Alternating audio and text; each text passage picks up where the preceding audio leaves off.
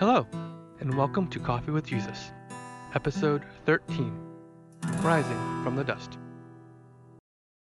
In this episode, we have a very special guest. She is a faith based leader who has led a noteworthy career in ministry and mentorship for over 20 years. She spends her time as a seasoned mentor to ministries, helping them reach their full potential. Her life stands as a testament to God's unwavering faithfulness and demonstrates how fostering an unshakable spirit in the face of despair can transform the way you live. Please join me in welcoming Pastor Tolani. Tolani, thank you very much for doing this. I really appreciate it. It is good to see you again. It has been a little while. I really appreciate you coming on and, and just sharing for the podcast. I think Rising from the Dust, I think that's a great message that people need to hear. Why Rising from the Dust? That's an excellent question to start with. Rising from the dust because life has happened to most of us, if not all of us, in ways that we didn't expect. I remember 2019, how excited we all were. Oh, it's a new year coming in. We're going to do this, we're going to do that. And somehow from December, things we never heard of began to seep in gradually from the media, from other nations. And we watched as people were dropping on the streets. And that kind of petrified us from where we were, but you know, it was far away. But January, February, we began to see the shores of the land where we live bringing in this virus. And fear came in, and death came in. And we watched 2020 uh, from a place we didn't know before. Put a lot of us in a state of confusion, a state of trepidation, anxieties. We started hearing about washing your hands, getting food and stocking food in the house. We started hearing about, oh, my neighbor has the virus. Someone I know just died. And the more this was happening, it was like, where is God in all of this? Where is our faith in all of this? What do we do? Gradually, we began to sink into a mire. We started to sink into a place of total despair. And that's not the place we have in the covenant. That's not the place where Jesus Christ put us. But here we were, inundated by news every day. The numbers began to climb. A lot of us lost loved ones. The pain of the loss, the confusion. I remember a particular woman when this whole thing started. She and her husband came down with the virus and she somehow made it through, but her husband did not. And she could not touch him she couldn't close out this grief because she couldn't go there and give him a befitting funeral ceremony. His body was just tossed away just like that. It was bad enough losing a, a loved one, but then you can't even do what you would normally do for closure. So, more and more, we saw the body of Christ, not just everyone, I mean, we had the answers before. We were the people people would run to for prayer, for encouragement, but we were we weren't encouraged ourselves. So gradually we saw this dark cloud take over, and most of us fell into a place that was uncommon in the level of anxiety, the level of hopelessness 2020 really did us in, something we'd never seen, probably in our lifetime. We came into 2021 with a little bit more of hope, and here we are. The scientists are coming out and saying there's solutions. Um, they're still battling with a lot of things, even in the midst of that. So people are still in the dust. Even with the vaccines, I hear it's not as if it's wiping it out. With the closure of schools, moms becoming and dads all of a sudden becoming school teachers, Sunday school teachers, it was crazy. businesses closing down, job losses. There wasn't any stability, and we were used to stable lives. So, this is it. We are in that space where only the Spirit of God can move us out. Yeah, I, I noticed very early on there was just a tremendous hunger for comfort out there. I remember last year for Lent, I gave up using Facebook for Lent, kind of help my own mental health, and uh, and that's kind of when things started going south pretty fast. I made a few posts, and it was you know during Lent, so I was kind of breaking my my Lent, and I, I was a little worried, especially with a lot of people from church on my Facebook. They're like, "Oh, you said you were going to give up Facebook for Lent, and here you are posting," but it was actually just the opposite. They had actually asked me, "No, please post more," and I realized pretty early on that it was just like I said, this big hunger for comfort, and that's one of the reasons why I started this podcast. You've known me for a little while, and putting myself out there is not something that I like to do. Um, but I really felt like God wanted me to try to reach out and, and comfort people, and he, he really leading me and guiding me to do this, to share from my own past and share from you know from other people. The Bible tells us that God is a God of comfort. You know, He comforts us in our affliction. I think people really need to see that comfort. Um, in 2020, they needed to see it, and I think still now they need to see it. So, along those lines, along with the topic of, of rising from the dust, what what do you have to say to people to to help bring them that comfort to show them that god is comfort i'm just in a place where we're asking those who have been a bit longer in the faith or who have seen trouble to know that we were prepared for this that's where i'm going to start for those of us who have been in really bad places in life you've had major setbacks You've had things happen to you that you can't explain. You were prepared for a time like this. So, people coming to you, Todd, and saying, Can you please keep posting? We know you've had to deal with things we don't understand, and somehow you're still standing. So, comfort is only coming from those who understand the comfort of the Lord, who have been through challenges in life. Romans 8 32 says that all things work together for the good of them that love the Lord. I want us to step back a little bit. Those who are called according to his purpose, step back a little bit and take a look at the life of Peter. Peter was a man who failed, but Jesus said, I'm going to pray for you. When you are restored, pray for your brethren. So something happens to you when life has dealt you a few curves, and you're able, by the mercies of God, to bounce back. You discover you have a strength you didn't have before going into that challenge. And that is why today, the people who can give comfort are those who've been through stuff before. Isaiah 52, verse number two, God is speaking to Israel.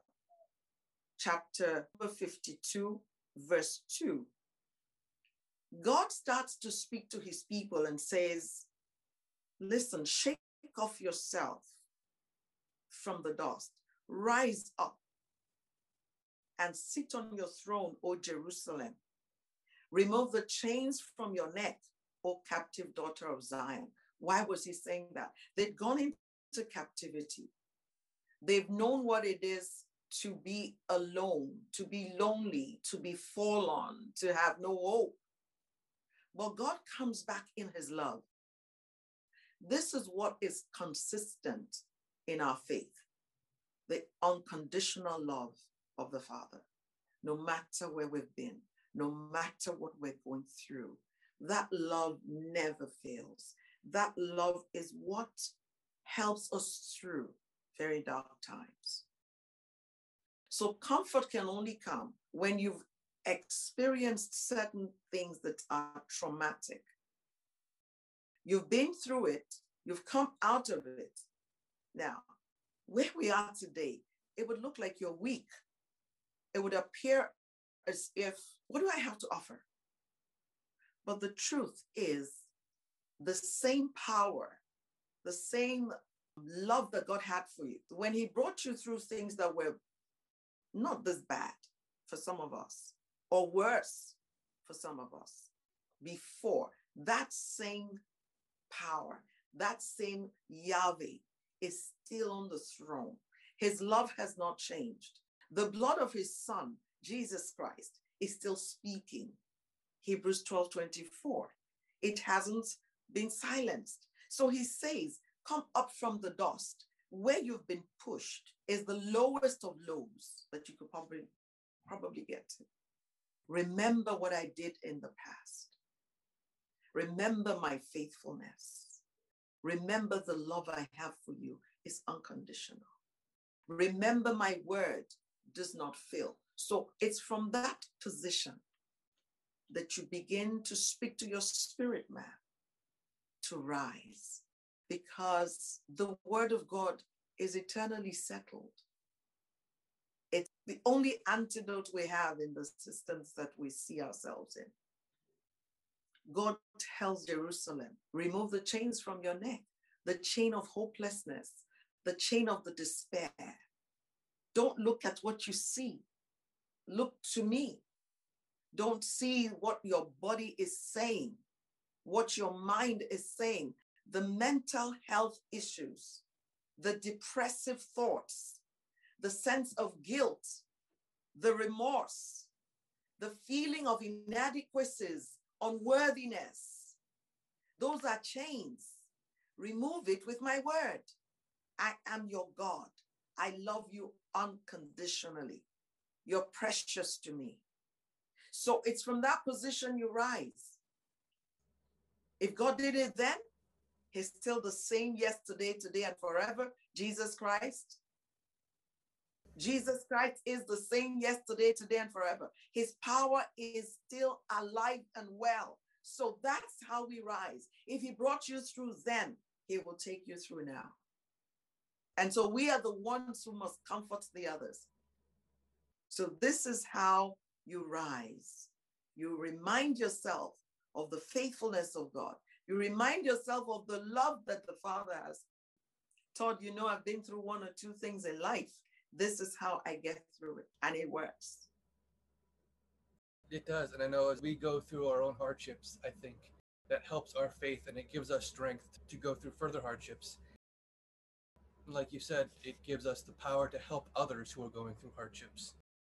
He also mentioned how important it is to stand on the word when we're really going through our, our life's battles. I was wondering if you could share an example from your own past of a time where you were struggling, where God helped you, something where you can now, or a situation that you can now use to help others and, and show them how God's word helped you through that storm in your life. Excellent. Thank you for that, Todd. I have a lot of them, but I'll give you one. Okay. That um, in my culture where I was born, if a woman doesn't have children, she is not the only one that is stigmatized. Her mother is seen as a failure. Having children for us is huge. Now, I got married, and for one reason or the other, I could not retain pregnancies. I was getting pregnant, but I would miscarry. And not once, not twice, not three times, not four. And somehow the other family, the, the family of my spouse, sent a message to my own parents and said to them, This is strange in the Western world, but this, anyone in my culture understands what I'm talking about. They sent a message to my parents and said, We thought you gave us a woman that could have children. We didn't know you sent us a male instead. Oh my and goodness. I wept. Yes, that's that's the way it is. If she doesn't give us a child, then why is she here? And so I wept and wept and wept, but I stood on the word of God. My husband said to me, Don't cry, it's okay. I didn't marry you because of children. How kind he is. But there is no way he can stand up to the pressure. If you give me another 5, 10, 15 years, 20 years later, they're going to call him to another meeting and tell him, listen, you've got to do something. This woman's got to go. And so I stood on the word of God. It says, none shall be barren in the land. And like a bulldog, I prayed myself to the place where not only heaven helped me, the Lord Himself sustained me. And standing on the word, was it easy? No. Did I have the miscarriages after that? Yes. It got to a point my doctor said there's nothing we can do. But I held on to the word of the Lord. And I kept crying to him for mercy because I knew I could produce children. 10 years stretch, standing on the word, praying, fasting, not giving up. Today, I have four beautiful children to show to the glory of God. Amen. The word of God is life. The word of God is a hammer. The Bible says the word is like honey. The word of God is also fire. When you sit in the word of the Lord and you pull out what you know is his written word, his spoken word, it doesn't fail. It may take time. I rose out of the dust of being called a barren woman. Today, those children are now adults. So that's just one that I know makes a lot of sense. Nobody should label you, nothing can tag you. Don't listen to what you've done before or what anyone has done to you. You are precious. You are favored. He loves you. And in that space of knowing who you are in Him, you break off any tag, you break off any label. He said in Isaiah 52 2, He says, Remove the chains from off your neck. I can tell you that same God who brought me through will take me through any other situation. Amen. Thank you, Tolani, for sharing that. Knowing that one, God does help us. He does hear our prayers. And, you know, yes, sometimes sometimes it will take longer than we would maybe like, but he is always there and he's always listening and he's always helping us. Um, even when we can't see it, he's always there working for us and on, on our behalf. He sure does. And all he's waiting for us to do is to hold on. So I'm talking to uh, the men and the women who are listening. Don't give up. Don't give up. Don't don't back off. Don't say it's over. It's not. That's why you're still alive. That's why he preserved you. That's why he's watching over you. It doesn't matter how bad it looks today. God kept you. And he's making a way where there seems to be no way. He's a way maker. God's plans for you are intact. There may have been a few detours here and there, but it's intact. Don't give up. That's what I just want to encourage all of us. Don't give up. Amen. I, I think that's the, the great takeaway is, is don't give up.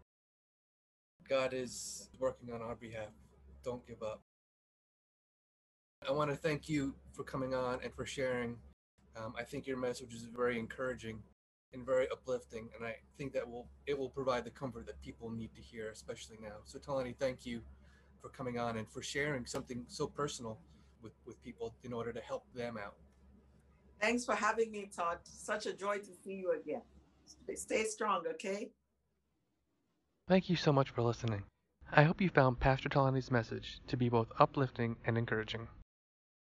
One of the things that she had mentioned was that we as Christians should be able to rise up and help one another spread that comfort. To that end, I have started a discussion forum. On this forum, you can share your stories. You can share how God has lifted you up from the miry clay. I'll post a link to the forum in the description both on Facebook and on YouTube. Please sign up and share how God has helped you.